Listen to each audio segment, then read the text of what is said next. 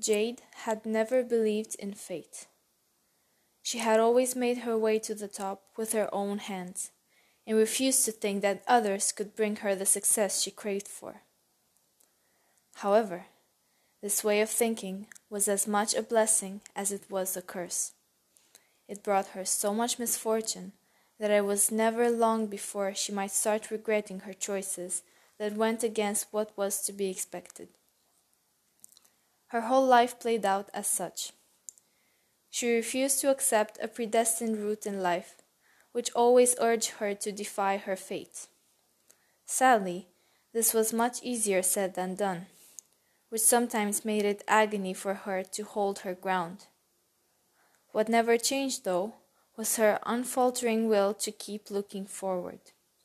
She accepted, even welcomed the consequences with open arms, as bad as they might have been, and tried to learn something from each mistake.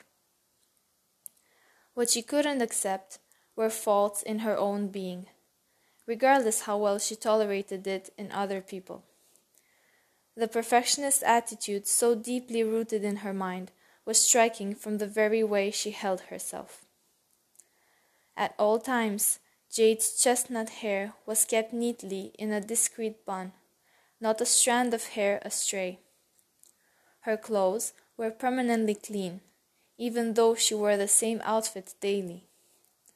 A comfy white blouse and thick black trousers hid a skin too pale for all the time she spent outdoors. Covering was a brown vest, a size too big, that reached low beneath the waist, yet not long enough to be called a dress.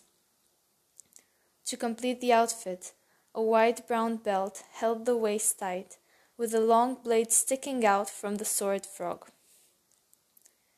Beyond appearance, her swordsmanship was honed to perfection, thanks to a careful father who wished for her one day to replace him as the captain of a ship. That was a day that had come too soon, but which she had embraced with all her heart.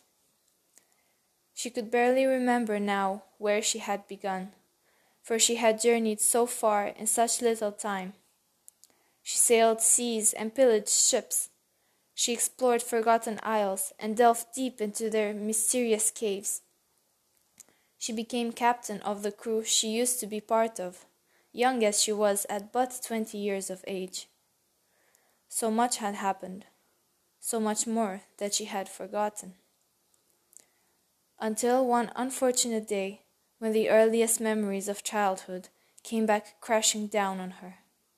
A day when the captain of another ship demanded she marry him.